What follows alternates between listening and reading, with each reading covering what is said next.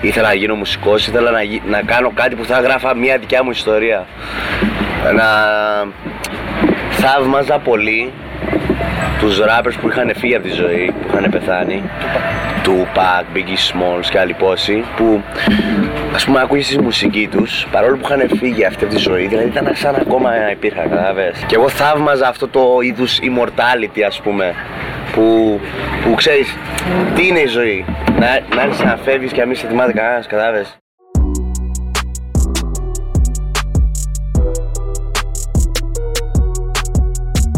Γεια σας, είμαι ο Τάσος Μπρεκουλάκης και είναι ένα tribute στο Mad Clip στη σειρά podcast της Life ο επόμενος κόσμος. Για να μην χάνετε επεισόδιο, ακολουθήστε μας στο Spotify, στο Apple και στο Google Podcast. Είναι τα podcast της Lifeo.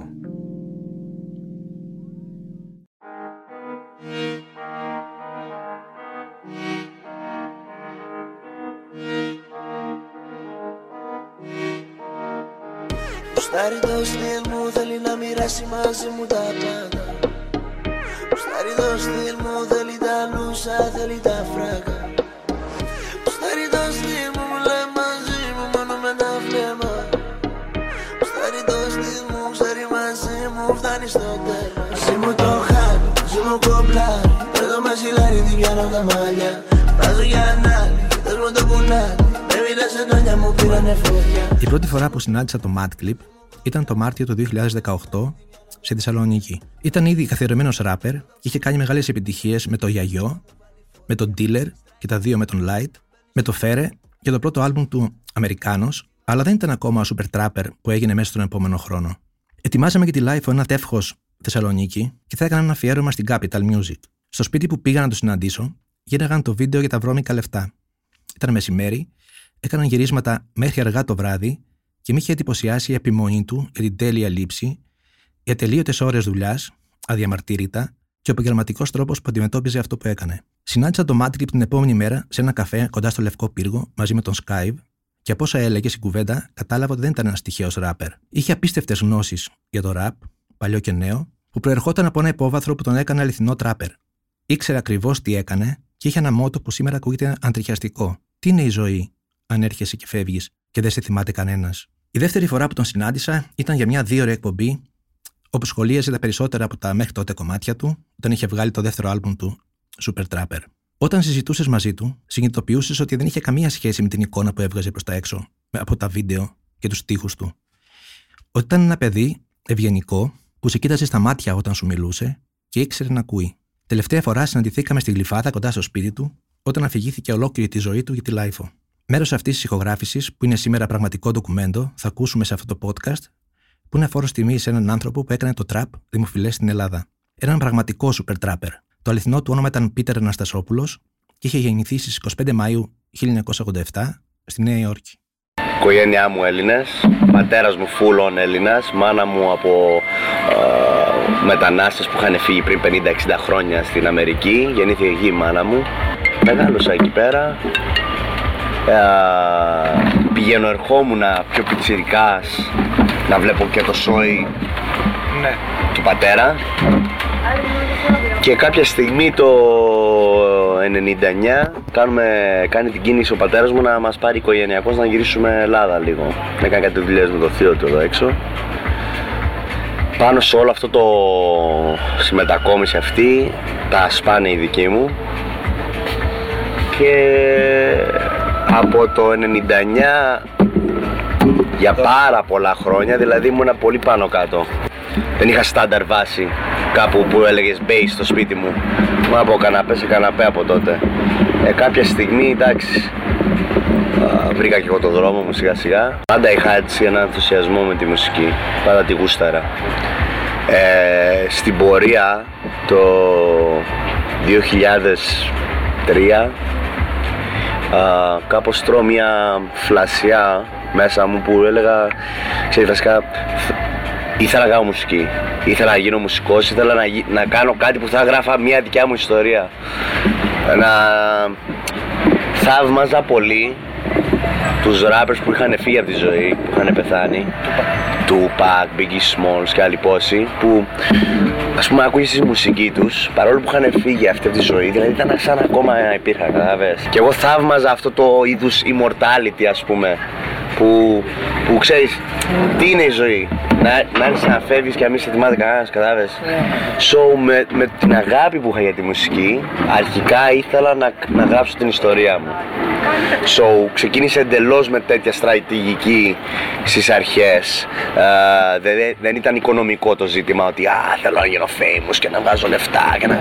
Ήταν καθαρά, ήθελα να, να χτίσω ένα respect σαν MC και στην πορεία ας πούμε δηλαδή αφού είχα αυτό το vision στην πορεία γνώρισα και τα κατάλληλα παιδιά τότε, τους Outcast Excellence που ήμουνα με τον ε, Κωνσταντίνο G, τον Νόε, τον Τάρεκ και τον Έντι που και ο Ποπαϊέντι με ηχογραφή κτλ. Ε, τους γνώρισα και ήταν εντελώς αυτό το στόχο. Δηλαδή από εκείνη τη στιγμή ήμασταν από πλατεία σε πλατεία, στούντιο σε στούντιο, όπου υπήρχε διαγωνισμός ε, με lives και τα λοιπά να πιάσουμε μικρόφωνα, ξέρεις, να, να χτίσουμε αυτό το, και ήταν ακόμα τα πράγματα πολύ πρόημα με το ίντερνετ εννοώ για να γίνει αυτό μπαμ. Δηλαδή, ναι, τότε δηλαδή το πρώτο source που έκανε λίγο έτσι ένα μπαμ ήταν το MySpace. Ναι, ναι, ναι. Δεν υπήρχαν Facebook και τα λοιπά. Δηλαδή κάναμε τότε ένα artist page στο MySpace και είχαμε, ξέρεις, είχαμε ενθουσιαστεί πολύ τότε. Έβλεπες τα plays και αυτά της ημέρας και ήταν ψηλό Ήταν και τα crazy. παιδιά που ήταν και από. Δεν ήταν οι περισσότεροι, δεν ήταν. Ω, καν, βασικά ήταν, ήμασταν όλοι ένα mix. Ήμασταν 6-7 άτομα σαν group παντού. και ο καθένας από παντού. Ένας από την Παλαιστίνη, ένας από την Αλβανία, ένας από τον Καναδά, εγώ από την Αμερική. Μόνο νου ήταν Έλληνας. Δεν σταμάτησα ποτέ να, να χασλάρω τη μουσική, δηλαδή ό,τι και να έκανα. Είτε ήταν κάτι παράνομο, ήταν νόμιμο, πάντα είχα ένα passion το να αφιερώνω κάποιες ώρες στη μουσική. Ναι. Ε, και πίστευα πάρα πολύ σε αυτό. Δηλαδή, όσο, δηλαδή μέχρι και όταν τα πράγματα φαινόταν ότι δεν πάνε πουθενά, ήθελα εγώ. Κατάλαβες, δηλαδή στο στούντιο, δηλαδή τότε, μας, πόσοι άτομα μας ακούγανε, σχεδόν κανένας, αλλά είχα την τρέλα το να είναι perfect. Καταλαβες, και ας μην το άκουγε κανένας, ήθελα να είναι perfect. Μπορεί να, μου, να μην μου έκατσε στα αγγλικά, επειδή το έκανα στα αγγλικά πάρα πολλά χρόνια. Δηλαδή από το, από το 2003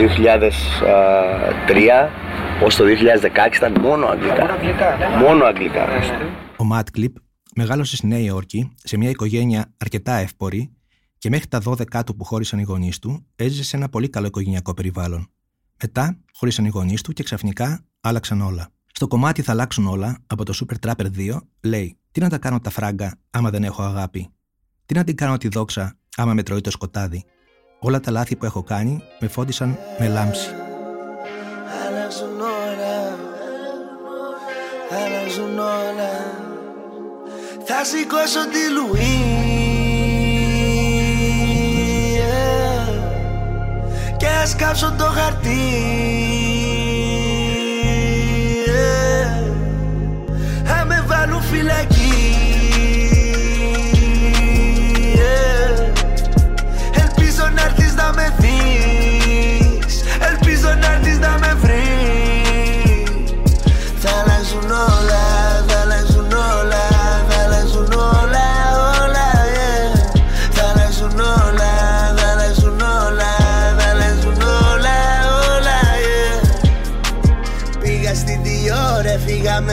με δύο τσάντες Άλλαξα τα πάντα πάνω μου μέχρι και οι μάρκες.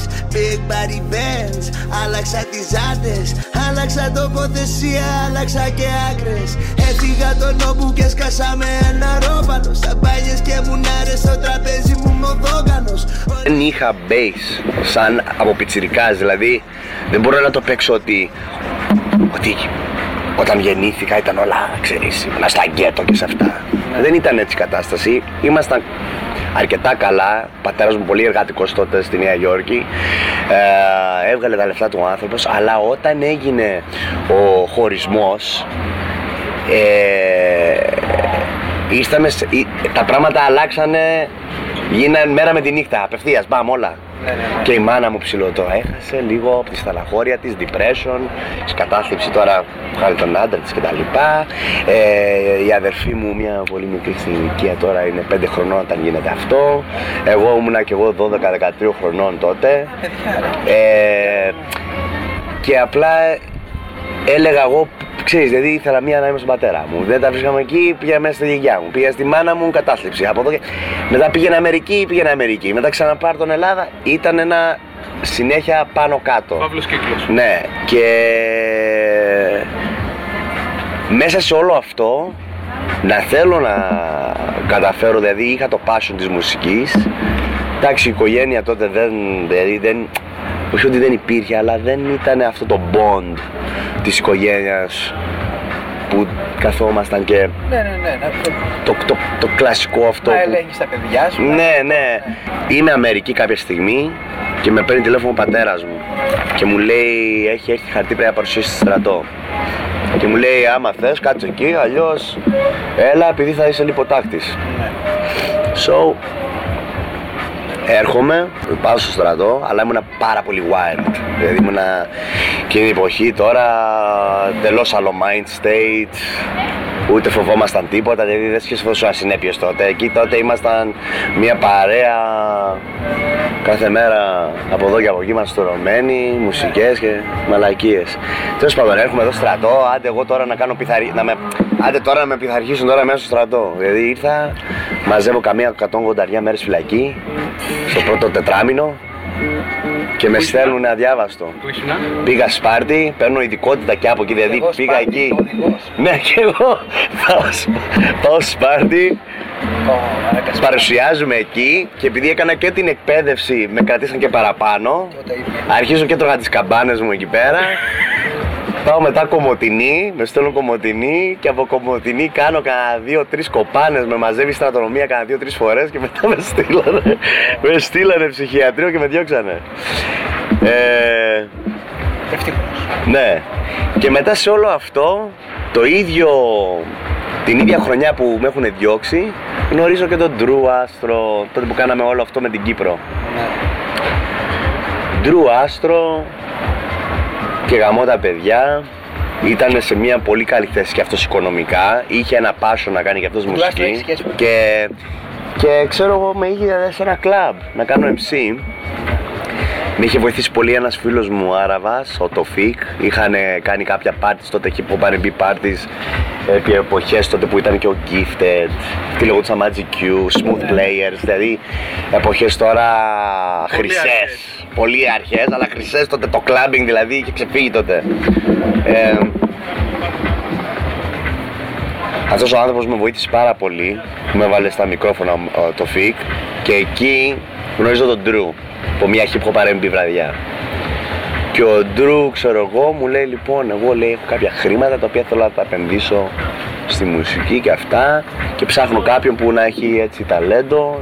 Ε, δεν μπορώ να το κάνω μόνος μου, μου λέει. Χρειάζομαι και εγώ κάποιον μαζί. Και κάπως το κάναμε chop up το όλο το θέμα και φεύγω Κύπρο. Πάω Κύπρο, έκατσα. Νάπα. Ε, ήμουνα Λευκοσία, αλλά πηγαίνω ερχόμουν γάματα με Αγία Νάπα. Πάω εκεί έξω, κάνουμε τη φάση μας και φεύγω μετά επί τόπου για Νέα Υόρκη. Από Κύπρο. Από Κύπρο. Κάτσα εκεί δύο-τρία χρόνια, το κάνουμε λίγο πιο να... Ναι, Ε, κάνα δύο-τρία χρόνια έκατσα Κύπρο και πηγαίνω πίσω Νέα Υόρκη. Και εκεί ο ξάδερφός μου ήταν καλά χωμένος με κάτι δουλειές και και λέω μέσα μου αν θέλουμε να κάνουμε αυτό που κάνουμε πρέπει να είμαστε εδώ, στη Νέα Υόρκη. Full on. Δηλαδή ήταν κρίμα το να έχω γεννηθεί Αμερική και να μην εκμεταλλευτώ το χαρτί της Νέας Υόρκης. Ναι, ναι, ναι.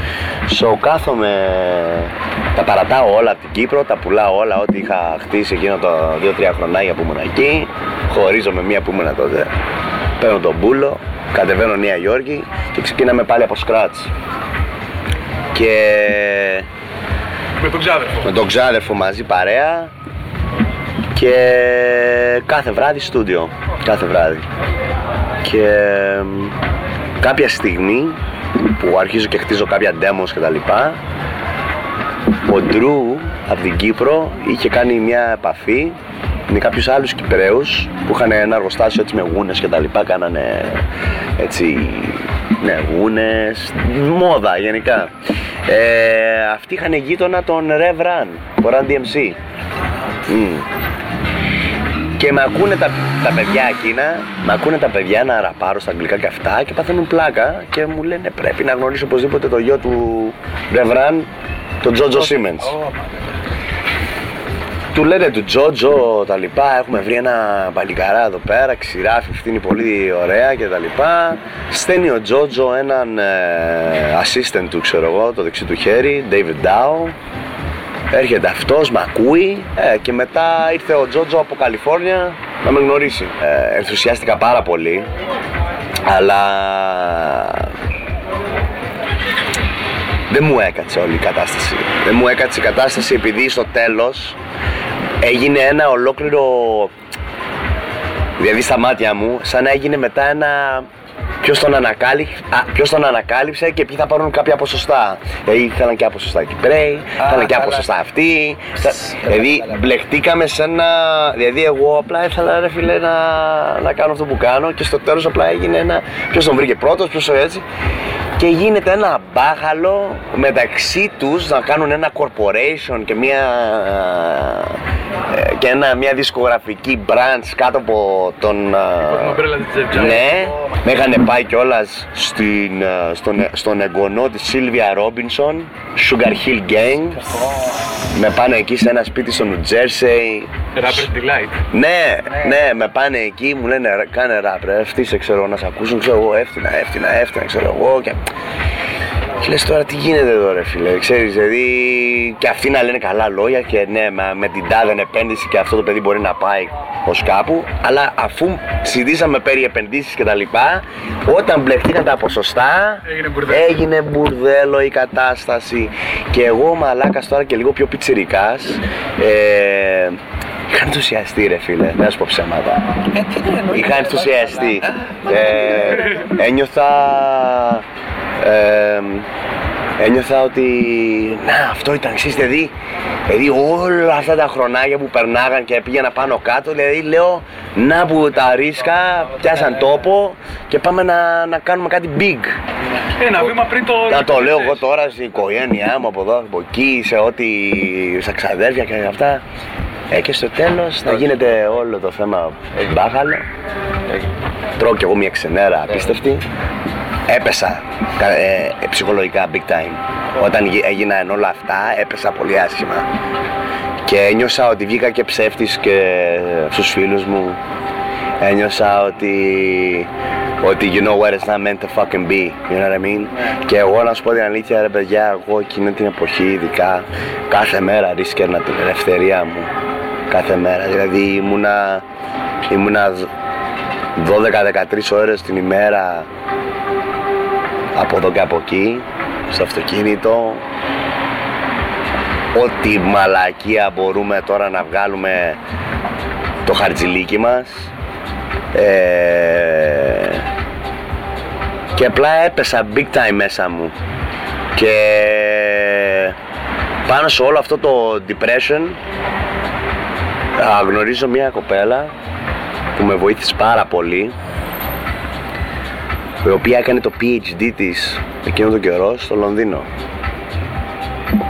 Και την ήξερα αυτήν από παλιά όταν ήμουν πιτσιρικάς.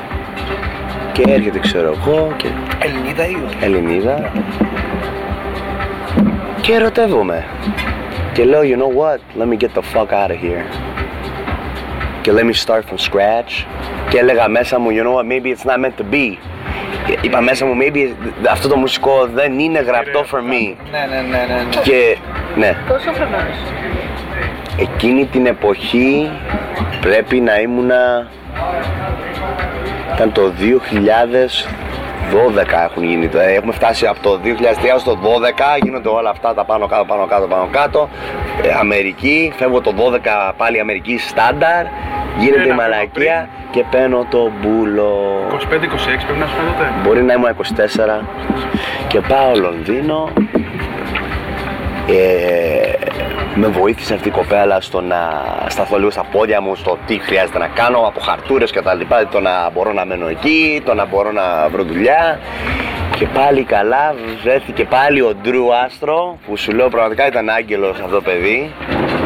Και τύχαινε και είχε μια επαφή από οικογενειακούς φίλους, οι οποίοι δουλεύανε στο Holiday Inn, σε ξενοδοχεία. Εγώ ούτε ξενοδοχειακά τίποτα. Μου λέει μπορείς να σε κανονίσουμε part-time ρεσεψιονίστα. Και χώνομαι part-time ρεσεψιονίστα στο Holiday Inn. Παίρνω λίγο την εμπειρία εκεί πέρα. Επειδή βλέ- έβλεπα ότι δεν θα μου αυξάναν τις ώρες, παίρνω, παίρνω δρόμο και από εκεί, χώνομαι σε ένα ξενοδοχείο full time. Από το ξενοδοχείο full time μπλέκω σε μια private members club στο Λονδίνο, library club λεγότανε. Και τότε άρχισα να βλέπω ξανά μπροστά μου και κόσμο πιο έτσι ας, στα arts. Επειδή το, το κλαμπ αυτό είχε σχέση με arts. Είτε ήταν ζωγράφοι, είτε ήταν μουσική, είτε ήταν ηθοποιοί. Και έβλεπα κόσμο μπροστά μου και ξέρεις που και που, που πήγαινα λίγο κουβέντα με κανέναν, τους έλεγα λίγο, ξέρεις, την ιστορία μου λίγο. Και μου λέγανε, ξέρεις, μη σταματάς να γράφεις και αυτά, στο bounce back. Λέω, τώρα ποιος δεν με πάει σοβαρά, το είμαι ρεψοψονίδα, θα κάνω ράπ. Ε, βέβαια, ξέρεις, μου φαίνεται και λίγο αστείο αυτό. Αλλά το μιγάκι της μουσικής το είχα. Και πώς γίνεται όλο το τέτοιο το sum up, αρρωσταίνει ο παππούς της κοπέλας που ήμουν τότε, τελείωνε αυτό το πτυχίο, έχω φάει ήδη τρία χρόνια στο Λονδίνο, τρία-τέσσερα και έρχομαι το 16 εδώ. Και πριν έρθω touchdown μόνιμο τυχαίνει να κάνω ένα τατού στον Ντάκι Τσάν το οποίο μου τον είχε συστήσει ο Χαρμάνης που ο Χαρμάνης τον είχα γνωρίσει στην Κύπρο τότε όταν είχα πρωτοπάει. Και ο Χαρμάνης με πάει στον Τάκη και επειδή το τατού κράτησε κανένα 7 ώρο, αυτός είχε ακούσει όλη τη δισκογραφία μου την Αμερικάνικη. Μου έχω κάνει. Α, και σου πει τι κάνεις Και σε- μου στα λέει, αγγλικά. μου λέει, μου λέει, μου λέει, να σου πω κάτι ρε πυρό, μου λέει έχεις ε, να πάει στα ελληνικά; Λέω όχι. Μου λέει ποτέ. Του λέω τίποτα. Μου λέει αν εσύ βρεις τον τρόπο αυτά εδώ που έχεις κάνει στα αγγλικά να τα κάνεις στα ελληνικά θα γίνει της πουτάνας. Και λέω, λέω δεν κάνετε. Και το κάνω. Γράφω στα ελληνικά και από τα πρώτα μου τραγούδια που γράφω είναι το λένε πως είμαι τρελός. Δύο εκατομμύρια καπάκια. Ε, το ακούει ο Τάκης. Εγώ αυτό το τραγούδι είχα ακούσει Ε, πρώτη φορά. πώς- ναι, μου λέει, το ακούει και ο Τάκης, ναι. Το ακούει και ο Τάκης, μου λέει, θα μπω. Ναι. Μπήκε και το βγάζουμε, γίνεται ένα μπραφ. Έχουμε μετακομίσει τώρα Ελλάδα κιόλας. Και βλέπω μια ανταπόκριση για πρώτη φορά, γνήσια ανταπόκριση, ούτε με, με πολλές επαφές, ούτε να σου λέει ο άλλος από σωστά, ούτε τίποτα. Χήμα. Χήμα εντελώς. Και λέω, τι λες ρε μαλάκα εδώ να ξέρεις, δηλαδή, λέω ρε φίλε θα πουσάρω, δυνατά. Και παίρνουν τα πράγματα μία ροή, κράτησα κι εγώ μια Κάποια στρατηγική. πότε τους γνώρισες με... ε, Τους Capital, μπαίνω Capital το 17. Έσκασε το πορτοφόλι απ' τα πενηντάρικα Έχω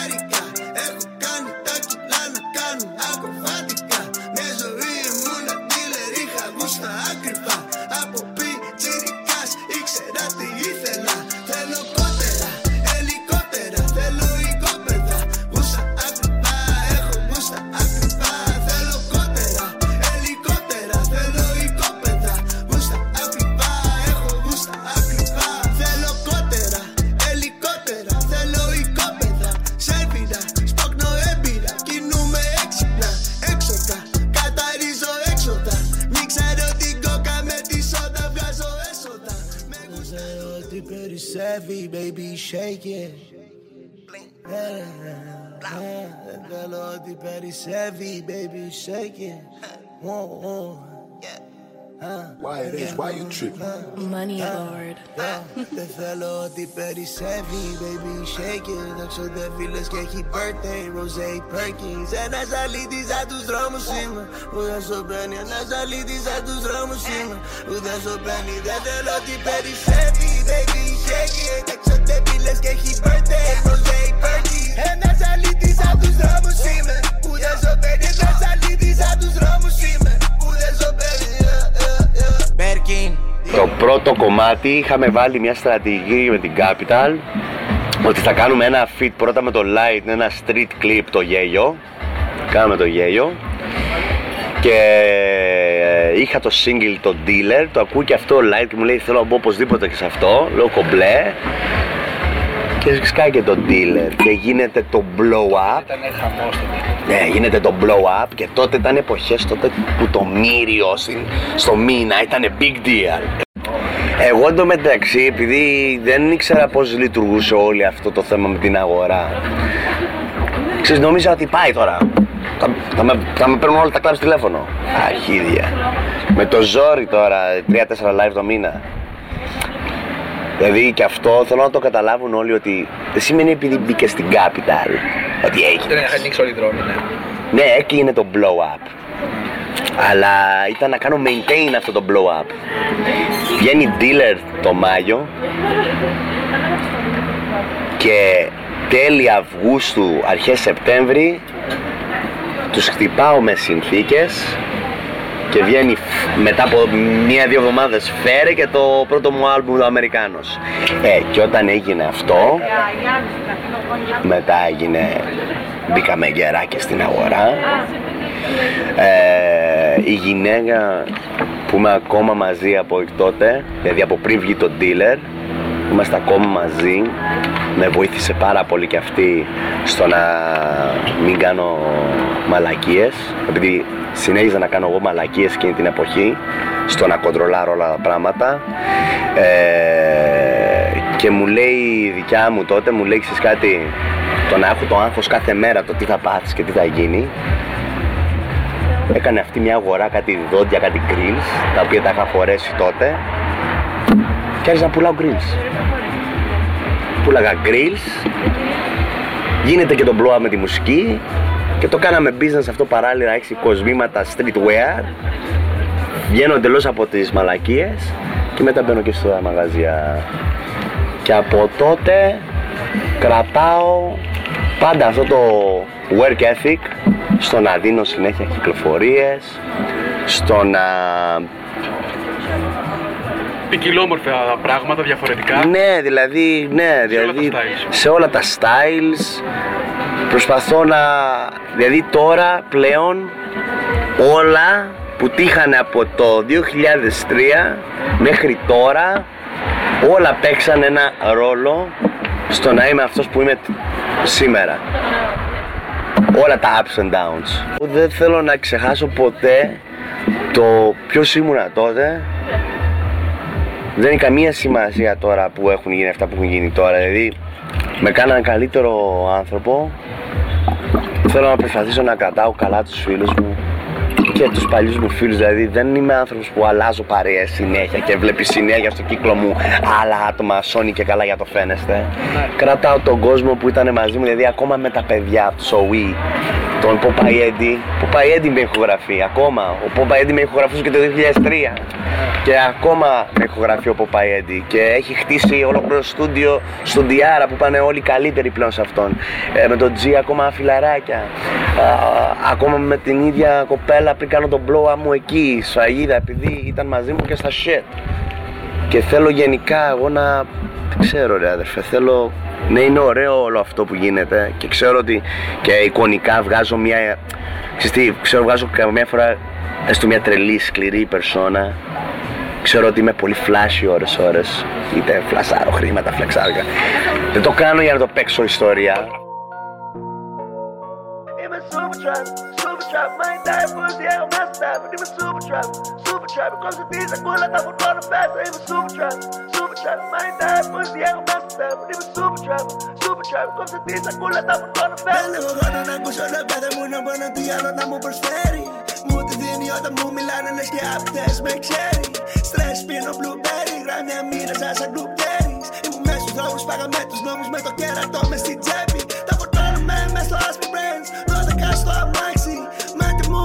τα κατέσσερα, μη με σταματήσουν οι πάτσι Είμαι true trap, certified, στα αρχίδι μου αν είσαι verified. Μάτι φέρε σε terrified, μην το πες ότι είσαι fly Είμαι super trap, super trap, my die pussy, έχω μέσα trapper, είμαι super trapper, super trapper. Κόψε τη σακούλα, τα φορτώνω faster, είμαι super trapper, super trapper. Μα είναι τα πώς διέχω μέσα στο τραπper, είμαι super trapper, super trapper. Κόψε τη σακούλα, τα φορτώνω faster. Σφαίρες βρέχουν όποιο πάρει ο χάρος, η βαλίτσα κρύβει ένα τρέκο. Punchlines σαν τον Αβοντράκο, το αμάξι σου μοιάζει σαν τράκο. Δεν μπορούν να με καταλάβουν, βλάκες δεν ξέρουν τον λίγκο. Τράπανα μες στη Νέα Υόρκη, τα λαφέρουμε τους γκρίνγκος. Δεν είχα τίποτα να χάσω τότε, είπα να ρισκάρω λίγο. Έπρεπε να κάνω ό,τι πρέπει για να ξαφαντάσω το κύλο. Κάνω whip μέχρι το χέρι μου να πιαστεί. Μέχρι να μου πιάσουν να με δέσουν να με βάλουν μέσα σε κελί. Η μάνα μου έλεγε θα σε βάλουνε που στη μέση στη φυλακή. Η κόμμενα μου λέει θα με δω μέχρι η ώρα να έρθει να βγει. Είμαι super trap, super trap, μα είναι τα εφούστη έχω μέσα στα Είμαι super trap, super trap, κόψε τη σακούλα τα φορτώνω faster Είμαι super trap, super trap, μα είναι τα εφούστη έχω μέσα στα Είμαι super trap, super trap, κόψε τη σακούλα τα φορτώνω faster Είμαι super trap, super trap, μα είναι τα εφούστη έχω μέσα στα Είμαι super trap, super trap, κόψε τη σακούλα τα φορτώνω faster Είμαι super trap, super trap, μα είναι τα εφούστη έχω μέσα στα Είμαι super trap, super trap, κόψε τη σακούλα τα φορτώνω faster Ο Ματ Κλίπ ήταν από τους λίγους καλλιτέχνες που δικαιούνταν και μπορούσαν να εκπροσωπήσουν το ρόλο του τράπερ. Μπορεί να μην είχε την τύχη να γίνει διεθνή στάρ, θα μπορούσε να είχε γίνει, αλλά άφησε το στίγμα του για πάντα στην ελληνική ραπ. Οι επιτυχίες του αμέτρητες. Dealer, Hustler, Baby, Χιλιόμετρα, Αρετή, Gucci, Συνθήκες, Το Μαμά, Κότερα, Ελπίδα, Μπορεί, Φήμη, Το Νάνι από το πρόσφατο άλμπουμ που κυκλοφορήσε μετά το θάνατό του. Είχε συνεργαστεί με πολλούς ράπερ, αλλά και την Ελένη Φουρέιρα στον Μπορεί και την Ζωζεφίν. Του άρεσε η πολυτελή ζωή, το καλό φαγητό, τα ακριβά ρούχα, τα ακριβά αυτοκίνητα και την προτίμησή του για αυτά την εξέφρασε και στα τραγούδια του. Ήταν ένας από τους πιο δημοφιλείς καλλιτέχνες των τελευταίων χρόνων στην Ελλάδα. Εκτός από ράπερ, ήταν και επιχειρηματίας. Είχε τρία μαγαζιά σε περιστέρι, γλυφάδα και Νέα Σμύρνη, την αλυσίδα με τις μακαρονάδες Λαγκόμ και πριν το θάνατό του σχεδίαζε να ανοίξει άλλα πέντε. Ο Σκάιβ, ο άνθρωπος που έγραψε πολλές από τις επιτυχίες του, μιλάει για το φίλο και συνεργάτη του. Γνώρισα, γνωριστήκαμε όλοι τότε της Capital με το Madclip μέσω του DJ The Boy. Πρέπει να ήταν ε, στα τέλη του 16, το φθινόπωρο, στο χειμώνα του 16. Την πρώτη φορά μιλήσαμε μέσω Skype. Θυμάμαι τότε ότι είχε πάει σε ένα ίντερνετ καφέ ας πούμε, για να μιλήσουμε έτσι για πρώτη φορά και να τα πούμε το τι κάνουμε, πώς δουλεύουμε κτλ. Και είπαμε μετά από αυτό να κατέβω στην Αθήνα και να βρεθούμε να πάμε στο στούντιο για να δούμε ξέρεις τι άκρη βγάζουμε στο στούντιο, ρε παιδί μου, αν ταιριάζουν τα χνότα μας, ας πούμε. Και έτσι ήρθαμε μαζί με τον Ορτή στην Αθήνα, ε, στο Μαρούσι τον βρήκαμε, γνωριστήκαμε από κοντά και πήγαμε στο στούντιο και ξεκινήσαμε να ετοιμάζουμε το πρώτο του άλμπουμ. Το, το πρώτο track που γράψαμε μαζί ήταν το Φέρε. Ε, όταν το γνωρίσαμε και αράξαμε στο σπίτι λίγο πριν πάμε στο στούντιο και τα λοιπά, μας είπε ότι έχω ένα κομμάτι να σας πω και τα λοιπά και άρχισε να μας το λέει, ας πούμε, καπέλα και τρελαθήκαμε. Μας άρεσε πάρα πολύ. Ρε παιδί μου, πάθαμε κακό και πορωθήκαμε. Και έτσι, μόλις πήγαμε στο στούντιο, ήταν το πρώτο πράγμα που κάναμε. Α πούμε, φτιάξαμε ένα beat πάνω στο ακαπέλα του, έτσι όπως το είχε, έτσι όπως το είχε σκεφτεί. Ε, και το ηχογράφησε και χτυπιόμασταν πραγματικά όλο το βράδυ στο στούντιο. Ήταν από τα πιο άρρωστα, από τα πιο unique, από τα πιο ωραία έτσι, πορωτικά κομμάτια που είχαμε κάνει. Και ο Μάντ ήταν ο ξέρεις, ήταν ό,τι πιο κοντά υπήρχε στο αμερικάνικο ραπ, ας πούμε, τότε εκείνα τα χρόνια. Ήταν ε, κάτι πολύ κοντά στο τραπ που ακούγαμε, ας πούμε, στην Αμερική για πρώτη φορά και αυτό ήταν κάτι που μας έκανε να είμαστε πολύ, πολύ excited, ας πούμε. Καταρχήν, σαν άνθρωπος, ξέρεις, στη παρέα και στο καθημερινό και στο ήταν ένας απλός άνθρωπος, ας πούμε. Δεν ήταν κάποιος που την έβλεπε, είχε μεγαλύτερο τον εαυτό του ή έφερνε κάποιον σε δύσκολη θέση ή κάτι. Ήταν πολύ cool με όλους, ήταν πολύ ευγενικός με όλους, ήξερε να μιλάει, να σέβεται τους πάντες. Ήταν κάποιος ο οποίος ξηγιόταν καλά σε όλους, ήταν καλόκαρδος, ήταν φιλότιμος, ήταν ευγενικός πολύ. Ε, απ' την άλλη ήταν και ένας άνθρωπος ο οποίος ήταν πολύ πεισματάρης έτσι και όταν είχε να κάνει με τη μουσική και με την καριέρα του, πούμε, κάποιες φορές ήταν λίγο δύσκολο ρε παιδί μου να διαχειριστείς ας πούμε, τις, τις σχέσεις ας πούμε, που είχαμε, αλλά νομίζω ότι από, από ένα σημείο και μετά αν ήξερε ότι όντως ας πούμε νοιάζεσαι και θέλεις το καλό του και τον αγαπάς ένας άνθρωπος ο οποίος σε εμπιστευόταν και σε, και σε αγαπούσε και νοιαζόταν όντως για σένα και είχε να πει πάντα καλά πράγματα για σένα. Ήταν ένας φιλότιμος, καλός άνθρωπος καλός με όλους, χαμογελαστός με όλους, τον αγαπούσαν όλοι. Νομίζω ότι αυτά ήταν πάνω κάτω ο Μαντ. Από πιτσιρικάς ήθελα να γίνω γκάγκστερ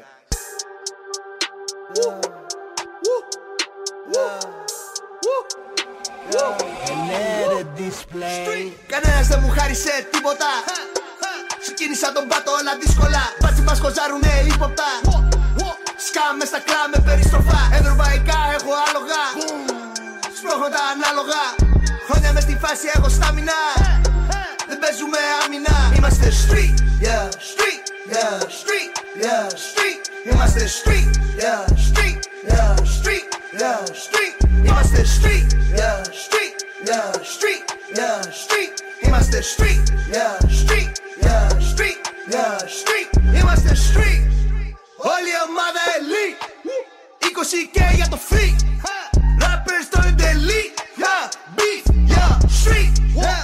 Όλη η κλίκα μου cheese yeah. Μαύρα φράγκα στα G's yeah. Μαύρα μάτια no sleep yeah. Sleep yeah. Όλοι οι φίλοι μου dealers και elite Όλοι οι φίλοι σου μπάτς και elite Μέσα στο VIP σκάμε μόνο με τις deals Όλη η δουλάπα μου γέμισε φίλοι Γέμισε η φάση κουτσομπόλους και κατίνες Δεν παίρνουμε χαμπάρι δεν μας ακουμπάνε οι φίλοι φράγα από μπάρες και ρίλ Hits Όλα τα διαμάντια HD 30 καράτε το EP Μπάτσε φτάσει στο αμύ Τι έφερε ο Madclip στη μουσική; Νομίζω τα πρώτα χρόνια έφερε σίγουρα ένα πολύ αμερικάνικο style το οποίο δεν έπαιζε τόσο πολύ. Δηλαδή ακόμα τότε κάναμε πράγματα τα οποία ήταν λίγο έτσι ο δικός μας τρόπος ας πούμε, να κάνουμε αυτό το trap. Ο Madclip έφερε ένα στυλ πολύ πιο κοντά στην Αμερική και από τις παραγωγές που διάλεγε και από τον τρόπο που μιλούσε και από το slang του ας πούμε. Αυτό για μένα είναι πάρα πολύ σημαντικό το πώς πόσο slick ήταν που έλεγε και ο ίδιος, ας πούμε, πώς έβαζε τις λέξεις, πώς έκανε τις παρομοιώσεις, πώς άλλαζε τα flows, πώς έκανε τα adlibs του και το έκανε να είναι και fun, έτσι. Ε, δηλαδή έκανε κομμάτια τύπου συνθήκες που τότε κανείς δεν έκανε τέτοια κομμάτια, κανείς δεν, δεν ήταν στο mindset να κάνει τέτοια κομμάτια. Και και μετέπειτα έκανε κομμάτια τύπου κότερα, ας πούμε, που πάλι ρε παιδί μου ήταν ένα καρατράπ άνθεμα, ας πούμε, αλλά χαρούμενο, που είχε πλάκα, που ήταν ανεβαστικό. Και μετά τα επόμενα χρόνια έδωσε και πιο commercial συνεργασίες, ας πούμε, που και, και εκεί πάλι ήταν, ε, τα σκότωσε, ξέρω εγώ, τύπος ήταν ε, φωτιά, ήταν 100%. Με τα χρόνια νομίζω ότι έδωσε διαφορετικά πράγματα. Ξεκίνησε από πιο σκληρά πράγματα, από πιο πολύ πιο συγκεκριμένα τραπ και όσο πήγαινε γινόταν όλο και bigger σαν artist, σαν artist στο στούντιο, σαν αυτά που έγραφε, σαν, σαν πόσο versatile ήταν, όχι σαν και καλά από νούμερα κτλ. Δηλαδή, ξέρεις, σαν το reach του, ας πούμε, το τι μπορούσε να κάνει πλέον. Ήταν ένας τύπος ο οποίος μπορούσε να κάνει τα πάντα, πραγματικά τα πάντα και να είναι σε όλα, σχεδόν σε όλα 10 στα 10, ας πούμε. Ήταν, ήταν απίστευτο αυτό το πώς είχε βρει την περσόνα του, πώς είχε βρει το στυλ του, το attitude, αυτά που ήθελε να λέει, πώς μπορεί να μιλούσε για συγκεκριμένα πράγματα ε, κάθε φορά, αλλά πάντα ο τρόπος με τον οποίο μιλούσε ήταν 100% ήταν 10 στα 10. Κάποια ιστορία από το στούντιο που αξίζει να θυμηθώ. Πολλές ιστορίες, πολλά σκηνικά, πολλές φορές ε, με στρες και άγχη και διάφορα πράγματα να συμβαίνουν, όχι τόσο καλά. Ε, τα τελευταία χρόνια πιο χαλαρά, πιο κομπλέ, πιο, ήταν πιο καλή η σχέση μας ας πούμε. Ε, Θυμάμαι την πρώτη πρώτη φορά όταν τον γνωρίσαμε και πήγαμε πριν μπούμε στο στούντιο πρώτη φορά μαζί του, πριν μπούμε στο κτίριο, πούμε, κάτω στο δρόμο, μας σταμάτησε και γύρισε και μας ρώτησε, μας σταμάτησε δηλαδή κανονικά και λέει Y'all niggas is ready to make history. Ε, θυμάμαι ήταν πολύ αστείο ρε παιδί μου και πολύ έτσι και, και ψαρωτικό μέχρι ένα σημείο. Ξέρεις, λέω τι τύπος είναι αυτός ας πούμε μέσα από... Τι τρέλα έχει αυτός ο τύπος. Μετά θυμάμαι διάφορα σκηνικά. Θυμάμαι τότε με το μηδενιστή που μαλώναμε να πηγαίνει πάνω κάτω στο στούντιο να τηλέφωνα, να φωνάζει, να κάνει, να ράνει ε, ιστορίες, να λέει στο στούντιο για την Αμερική, με το θείο του, πώς έκανε απατεωνιές, σκηνικά με τον ξάδερφό του. Ε, πολλά σκηνικά ρε φίλε, πολλά, πολλά πράγματα. Δεν, δεν ξέρω αν υπάρχει κάτι πολύ συγκεκριμένο, μια ιστορία που μπορώ να πω ότι ήταν θεότρελη, αλλά πάντα είχε πλάκα και πάντα ήταν σε καλό vibe, πάντα ήθελε να δουλέψει. Ήταν ήταν πολύ unique όλα τα σκηνικά μαζί του. Νομίζω ότι ο Madlib ήταν τόσο καλός rapper, ήταν τόσο συγκεκριμένο το personality που είχε τόσο on point δεν ήταν κάποιος ο οποίος μιμούταν κάτι άλλο που σε όλα τα κομμάτια ήταν, ε, ήταν original ρε παιδί μου. Άρα αυτό τα κάνει όλα ξεχωριστά. Είτε έκανε κομμάτι με την Φουρέιρα είτε έκανε με τον με κάποιον πιο ας πούμε έτσι άσημο καλλιτέχνη. Κομμάτια που τον εκπροσωπούν θα έλεγα ότι είναι ίσως κομμάτια σαν το Συνθήκες σαν το Φέρε σαν το Χάσλα ίσως το Κότερα ίσως ε, αυτά είναι κομμάτια που νομίζω ότι είναι ενδεικτικά του τι είναι ο Madclip και τι μουσική έκανε. Είχα το κίνητρο να αποκτήσω τα όνειρά μου σε ένα δίμηνο. Έξι χιλιάδες κυβικά δεν θέλω δίλητρο. Στα καρό μέχρι να χτυπήσουμε το μύριο. Είχα το κίνητρο, είχα το κίνητρο. Καινούριο σπίτι, μια γυναίκα και αυτοκίνητο Μαριχουάνα, σοκολάτα μες στο τρίφυλλο. Αμερικάνος έσκασα από άλλη ήπειρο. Είχα το κίνητρο. Σπίτι πιο μεγάλο και από γυμναστήριο. Καθαρίζουμε τα φράγκα μου σαν το πλυντήριο. Αποφεύγουμε τους μπάτσους και το δικαστήριο. Τη μοιράζουμε την τόπα έχω δηλητήριο. Καραμπίνα έχει κάνει σαν το δηληστήριο. Τους τα παίρνω κόβω χρήμα σαν χρηματιστήριο Θέλεις beef θα σε θάψουμε στο κημητήριο. Θα σε στείλω στο παράδεισο με εισιτήριο. Ξέρω με χειτάρεις θέλεις να με δεις στο χώμα. Νιώθω παρανόια ή μάλλον φταίει το πιώμα. Έχω πάρει φόρα κυνηγάω τα όνειρά μου. Έβαλα το κίνητρο πάνω στη κινητό στην αγκαλιά μου. Με κάθε κλίση χτίζω το μέλλον για τα παιδιά μου. Προσπαθώ να χτίσω το μέλλον τα όνειρά μου. Ξέρω τα τσακαλιά πίνουν γάρα στην υγειά μου. Είχα το κίνητρο να αποκτήσω τα όνειρά μου σε ένα δίμηνο. Έξι χιλιάδες κυβικά δεν θέλω δίλητρο. Στα καρό μέχρι να χτυπήσουμε το μύριο. Είχα το κίνητρο, είχα το κίνητρο Κοίτα, εγώ αδερφέ προσπαθώ να, να, να δίνω την αλήθεια μου. Προσπαθώ να μην θολώνομαι με το ποιος θα το κρίνει σε τέτοιο βαθμό.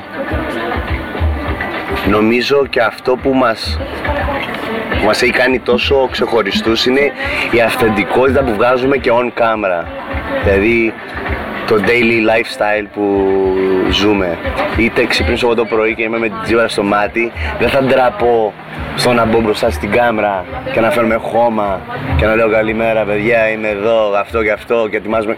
Δηλαδή ε, οι λαϊκοί τραγουδιστές ίσως αυτό να, να, να έχουν πολλά φίλτρα στο να, στο τι εικόνα όντως παρουσιάζουν. Και δεν κρίνω κάποιον από αυτούς, αλλά μπορεί αυτός να είναι το χειρότερο ρεμάλι. Αλλά εικονικά προς τα έξω το βλέπει εντελώς σαν επιχείρηση και σαν εικόνα και τι είναι το ok με τα στάνταρ της Το λέει Ελλάδας. και αυτός όταν τους στείλουν Ναι. από πάνω και έχεις 10 ανθρώπους να αποφασίσουν Ναι, για σένα. ναι. Δηλαδή πιστεύω ότι είναι η πρώτη φορά που αυτό το πράγμα έγινε μόνο του και ο καθένας αποφασίζει για τον εαυτό του. Ναι. Γιατί δεν φαντάζομαι να έχεις στη λίστα, ε, όχι στη λίστα να μην έχεις σε Ναι. ότι αποφασίσεις άλλος για σένα. Όχι. Στο βίντεο, Όχι, ή όπως όχι, έχει κυκλοφορήσει όχι. τώρα, ότι Όχι. σε έχεις δείσει Όχι. άλλος για να βγεις. Όχι. Τίποτα από αυτό. Τίποτα από αυτό και δεν έχουμε καθόλου creative control πάνω μας. Δηλαδή, σώνει και καλά τι θα πω και τι θα βγάλω και τι θα κάνω. Εγώ, α, καλός ή κακός, έχω βρει έναν τρόπο το να βγάζω πιασάρικα ρεφρέν τα οποία έχουν ένα στοιχείο της αλητείας ε, και μέσω αυτού του στοιχείου της αλητείας καταφέρνουν να σε κουνάει και να θες να χορέψεις και να θες να ξεσπάσεις. Και κακά τα ψέματα όλοι ή το πιο gentleman ή το πιο ρεμάλι έχει ένα alter ego του bad guy Όλοι τους αρέσει αυτό, δηλαδή από τις ταινίες που βλέπουμε από πιτσιρικάδες, όλοι ας πούμε από Τόνι Μοντάνα δηλαδή, Ναι, ναι, ναι, ναι. όλοι έχουμε ένα, ένα tough guy μέσα μας κάπου που αυτή η μουσική κακά τα ψέματα στο βγάζει και δεν χρειάζεται σώνει και καλά να κάνεις ντάλαβερε και τα λοιπά αλλά όλοι θέλουν να, να, να, να, να ζήσουν ένα πιο fast lifestyle και αυτό είναι αυτή η μουσική. Αυτό δηλαδή εγώ δεν, δεν προσπαθώ Sony και ντε να είμαι κάποιο είδωλο για κάποιον. Εγώ ήρθα να πω τη δικιά μου ιστορία, να βγάλω το, δι- τη δικιά μου περσόνα Και όποιος του αρέσει, του αρέσει. Όποιος δεν του αρέσει, δεν του αρέσει. Ω τιμή για μένα δουλεύει. Σο δεν μπορεί κάποιος να μου πει εμένα. Δηλαδή, και ο άλλος φθηνό να το βγάζει. Μα τι φθηνό, εγώ ρε φίλε κάνω πλέον. Εντάξει. Σκέφτομαι πολλές φορές όλα τα σκατά που είδα. Όλο το στρες και το άγχος που περνάγαμε κάποτε κάνοντας άλλα πράγματα και, και επειδή δεν θέλω ποτέ να επαναλαμβάνω αυτά τα πράγματα αυτό είναι το motive μου στο να συνέχεια δουλειά, συνέχεια δουλειά, συνέχεια δουλειά. Ε, πώς θα συντηρήσουμε αυτό το όλο buzz. Επειδή το να χιτάρεις μία φορά δεν είναι κάτι. Ναι, ναι, ναι. Όταν χιτάρεις μπαίνεις στη σκιά του hit σου. Και για να βγεις από αυτή τη σκιά πρέπει να ξαναχιτάρεις. Κοιτάρεις. Καταλαβες. Οπότε εγώ συνέχεια το μυαλό μου είναι συνέχεια πώς θα βγούμε από την τελευταία σκιά. Ναι. Καταλαβες; Because είσαι as good as your last hit. Και ο κόσμος, κακά τα ψέματα, καμιά φορά έτσι θα σε τιμούνται στην τελευταία σου κυκλοφορία. Και με το που λίγο αρχίζεις κάνεις κοιλιά, πάει, τελείωσε δηλαδή. Όχι παροπίδες ότι είμαι έτσι ξέρεις. Ε, Είμαι tunnel vision, ξέρω τι δουλεύει για μένα. Εγώ πάντα είμαι ο εαυτός μου. Δεν μπορώ να το παίξω ούτε κανένας επιστήμονας, ούτε πολιτικός, ούτε τίποτα. Δηλαδή δεν μπορώ εγώ να μιλάω για τόσο κοινωνικά θέματα όπως θα μιλήσει ο Λέξ. Ναι. Όχι ότι δεν μπορώ, δεν με εκφράζει εμένα αυτό. Και αυτό είναι και το όμορφο της ραπ. Έχεις ποικιλία. Θες να ακούσεις κάτι έτσι, θα το ακούσεις αυτόν. Θες να ακούσεις κάτι που θα σε κάνει να σηκώθεις από την καρέκλα σου και να τα σπάσεις και λίγο, θα ακούσεις εμένα. Οι κακές συνήθειες δεν αλλάζουν Έχω πέσει με τα μούτρα με χαράζουν Οι κακές συνήθειες δεν αλλάζουν. Σκέφτομαι τους δαίμονες που με τρομάζουν. Οι κακές συνήθειες δεν αλλάζουν.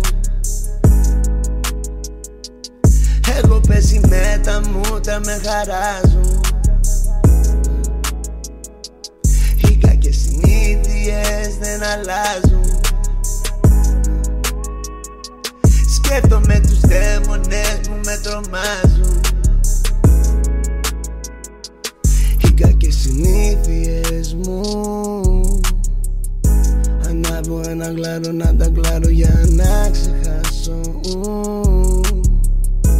Το παρελθόν με έχει φάει με τρώει από μέσα μου. Δεν ξέρω αν θα βρω τις λύσεις για αυτά τα ου. Τα προβλήματά μου πάνε να με καταπιούν. Υπάρχουν νύχτες που με στα παλιά. Υπάρχουν νύχτες που τρέχουμε για καφέ Και όλα σμίγονται ξανά yeah. Όλα σμίγονται ξανά. Λίγο ποτό, λίγο μαύρο Λίγο κόκκι, λίγο Να νιώσω ότι είμαι εγώ και λίγο. Αυτά που θέλω να πω Ελπίζω να βρω τη λέξη στο μυαλό μου σαν πω yeah. Δεν ξέρω αν με νιώθεις. Δεν ξέρω άμα μέσα σου το έχεις. Αυτό είναι ένα κομμάτι Για ένα κομμάτι Που ήρθε ένα βράδυ Και μου δώσε ένα δάκρυ. Τα ένα γίναν δύο Τα δύο γίναν τρία Τα τρία γίναν έξι Τα έξι γίναν δέκα. Και πέσαμε δύο μέρες μετά yeah. Οι κακές συνήθειες δεν αλλάζουν Έχω πέσει με τα μούτρα με χαράζουν. Οι κακές συνήθειες δεν αλλάζουν. Σκέφτομαι τους δαίμονες που με τρομάζουν. Ο Μάτκλιπ σκοτώθηκε στις 2 Σεπτεμβρίου 2021 στις 2.30 το πρωί σε τροχαίο δυστύχημα στη λεωφόρο Αθηνάς και Φανερωμένη στη Βουλιαγμένη. Σύμφωνα με όσα έγιναν γνωστά, οδηγούσε με μεγάλη ταχύτητα και έχασε τον έλεγχο του αυτοκινήτου. Είχε μόλις φύγει από τον γάμο ενός φίλου του. Οι ακριβές συνθήκες θανάτου του μένουν μέχρι στιγμής αδιευκρίνηστε. Δεν είχε πιει πολύ αλκοόλ. Ήταν 34 χρονών. Η είδηση του θανάτου του έπεσε σαν κεραυνός στους θαυμαστές του, αλλά και σε όλη τη μουσική κοινότητα της Ελλάδας. Ήταν πρώτη είδηση σε όλα τα μέσα την ίδια μέρα που πέθανε και ο Μίκης Θεοδωράκης. Ένα χρόνο μετά, κανείς δεν μπορεί να πιστέψει ότι ο Madclip έχει φύγει και δεν θα ξαναβγάλει κομμάτια. Το τελευταίο άλμπουμ που κυκλοφόρησε πριν από δύο μήνες έχει τίτλο Money and Drunks, Can't Live in Poverty, αυτό που σημαίνουν δηλαδή τα αρχικά του ονόματό του Madclip, το οποίο επέλεξε για να φτιάξει μουσική. Στο τραγούδι Φτωχός από το Super Trapper 2, λέει προφητικά δηλώνοντας ότι θέλει να πεθάνει πλούσιος και διάσημος. Είμαι παντρεμένος με το δρόμο. Το δρόμο αλλάζω βέρες, κάνετε μαθηματικά μέσα σε ένα χρόνο, έχουμε βγάλει τα τριπλά μέσα σε ένα χρόνο. Κάνω την προσευχή μου, μήπως με ακούσει ο Θεός, έχω δώσει όρκο, ορκίστηκα, δεν θα πεθάνω φτωχός. Έχω ένα στόχο να πετύχω. Ξέρεις, θα γυρίσει τροχός. Τα μάτια μου πάνω στο στόχο, ξέρεις ότι βλέπω το φως. Iced out, μες στα κλαμπ κάνω cash out. Lamborghini, lights out. Μες στο ring κάνουν tap out. Προσπερνάμε αντιπάλους και πάμε όλους τους κανόνες. Δεν υπολογίζουμε τον νόμο. Μες στο σπίτι σου θα βάλω βόμβες. Δεν υπολογίζουμε τον νόμο. Αν χρειάζεται θα φάτε σφαίρες. Είμαι παντεμένος με το δρόμο. Με το δρόμο ανταλλάζω φέρες. Κάνε τα μαθηματικά Μέσα σε ένα χρόνο έχουμε βγάλει τα τυπλά. Μέσα σε ένα χρόνο δεν έχεις κάνει τα μισά. Ποιος γεμάει το θρόνο, α, δεν μιλάνε τα λεφτά. Κάνω την προσοχή μου μήπως με ακούσει ο Θεός. Έχω τόση ορκολκίστηκα δεν θα πεθάνω φτωχό. Έχω ένα στόχο να πετύχω ξέρεις θα γυρίσω τροχό Τα μάτια μου πάνω στο στόχο ξέρεις ότι βλέπω το φως. Όταν ήμουν φτωχός Λέγα πως θα τρώω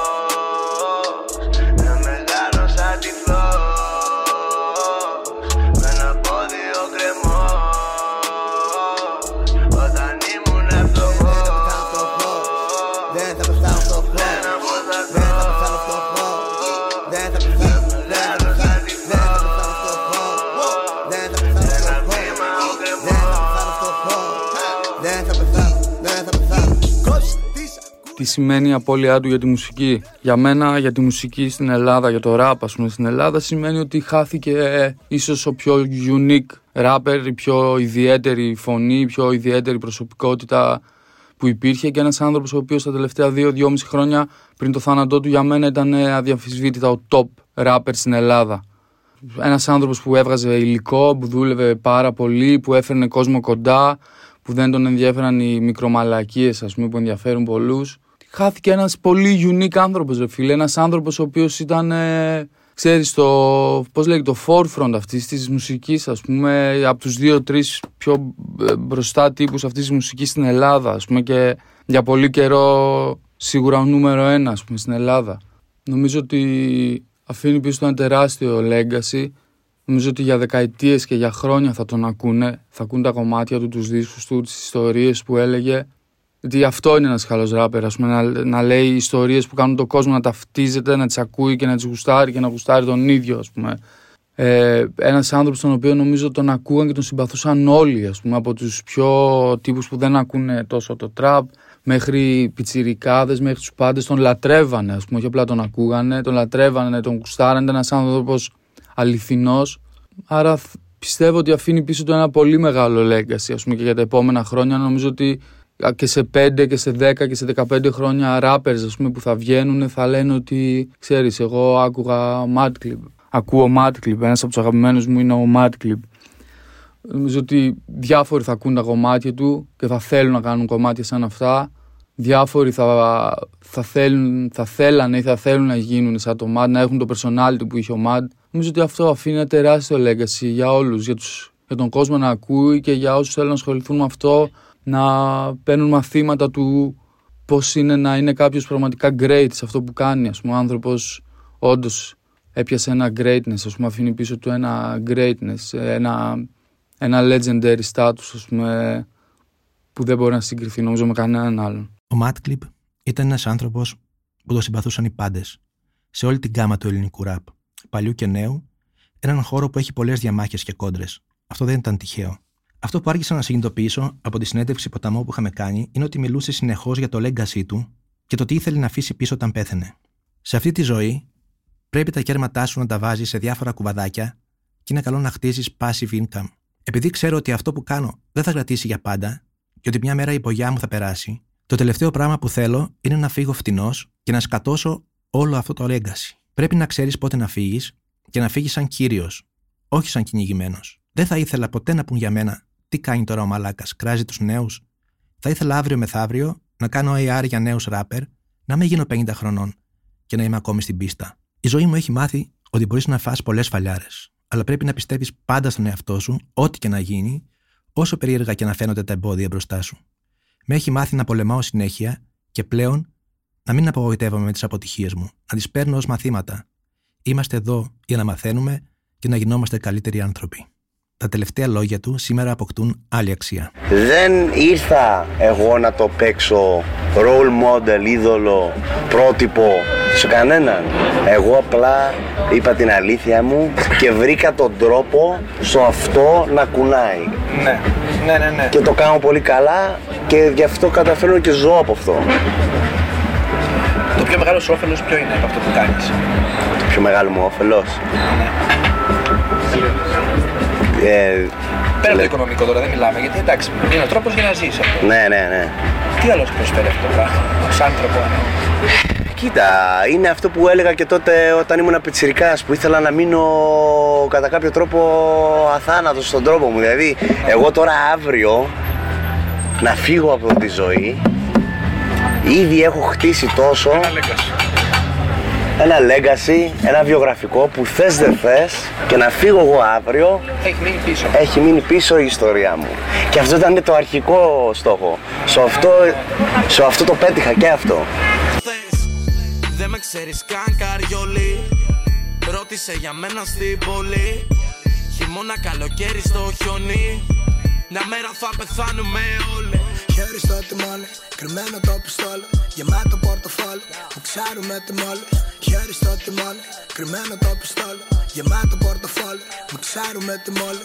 Κάνουμε κομπίνες, φράγκα από ρήμες Έχω δέκα τρόπους να κάνουμε τον πίνες Έχουμε ανθρώπους, ξέρω από κλίκες.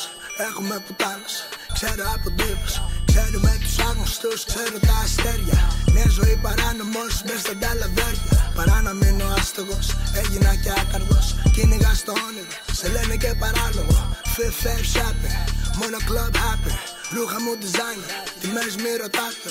Μόλις πήρα φόρα, δεν με σταματάτε. Αυτιά έχουν η τύχη, προσέξτε που μιλάτε. Δεν με ξέρεις καν καριολί. Ρώτησα για μένα στην πόλη Χειμώνα καλοκαίρι στο χιόνι. Με μέρα θα πεθάνουμε όλοι. Δεν με ξέρεις καν καριολί Ρώτησα για μένα στην πόλη. Χειμώνα καλοκαίρι στο χιόνι.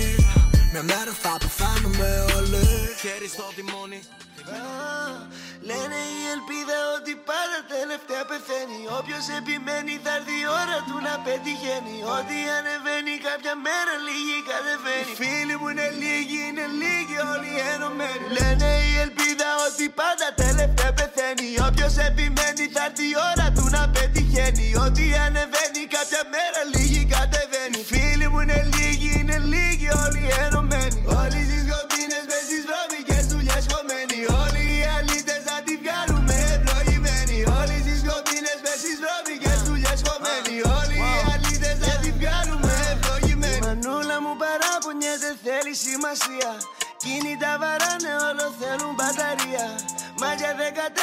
γαμώ την μπατσαρία Σύστημα γαμιέται είναι του πρόεδρου συμμορία. Σώτο στα ρηλίκι μας δείχνουνε με το δάκτυλο Είκοσάρες άντρες low προφίλ είναι το λάστιχο. Ό,τι και να λένε δεν τα πήραμε με δάνειο. Ό,τι είναι πάνω μου να ξέρεις είναι σπάνιο. Η γυναίκα μου πρικύπησα θα την κάνω βασίλισσα. Πριν την πρώτο φίλησα τη ζωή μου εξήγησα. Ότι είμαι μέσα χωμένος θα και να κατημένος Με τους αλήτες πλεγμένους μπάτσι με θέλουν δεμένο Δεν θα με δείτε πεσμένο το πορτοφόλι πεσμένο Το έργαλι μπαίνει σαν τρένο άμα το θέλω το παίρνω. Μεγάλος αυτοχός δεν ήμουν η εξαίρεση Η μόνη διαφορά μας που πίστεψα στην εξαίρεση. Λένε η ελπίδα ότι πάντα τελευταία πεθαίνει Όποιος επιμένει θα έρθει η ώρα του να πετυχαίνει Ότι ανεβαίνει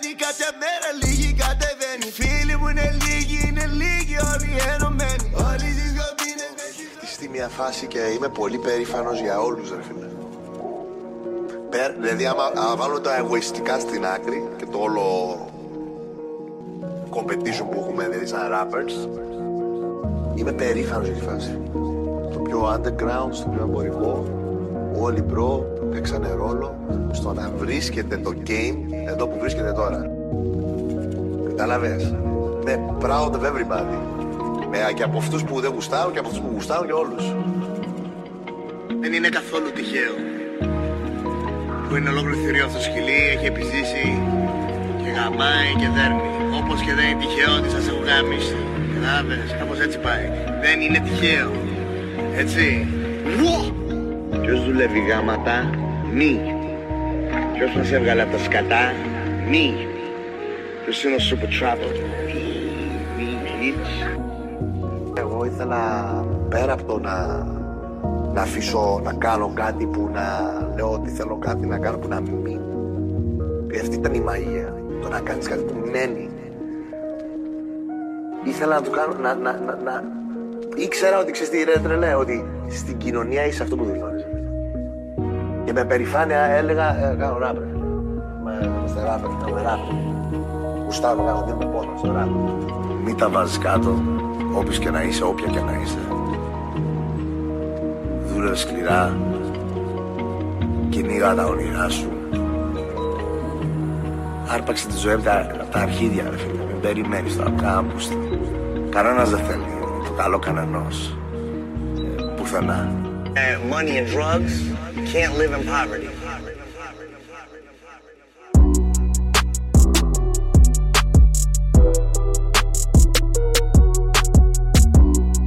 Ήταν ένα tribute στο Madclip από τη σειρά podcast της LIFO Επόμενος Κόσμος. Για να μην χάνετε επεισόδιο, ακολουθήστε μας στο Spotify, στο Apple και στο Google Podcast. Ηχοληψία, επεξεργασία και επιμέλεια, φέδωνας χτενάς και μερόπικοκίνη. Ήταν μια παραγωγή της LIFO. Είναι τα podcast της Lifeo.